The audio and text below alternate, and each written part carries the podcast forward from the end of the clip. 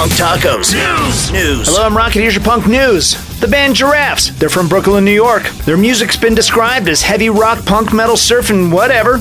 And they're coming to Colorado. You can check them out at the Larimer Lounge two nights, April 26th and 27th. I believe the 27th has Pitch Invasion on the bill. Fantastic local band. For details and tickets on the shows and to find out what the band looks like, head to larimerlounge.com. Remember, Giraffes coming to town. I'm Rocket. This is podcasted at ktcl.com and on our free iHeartRadio app.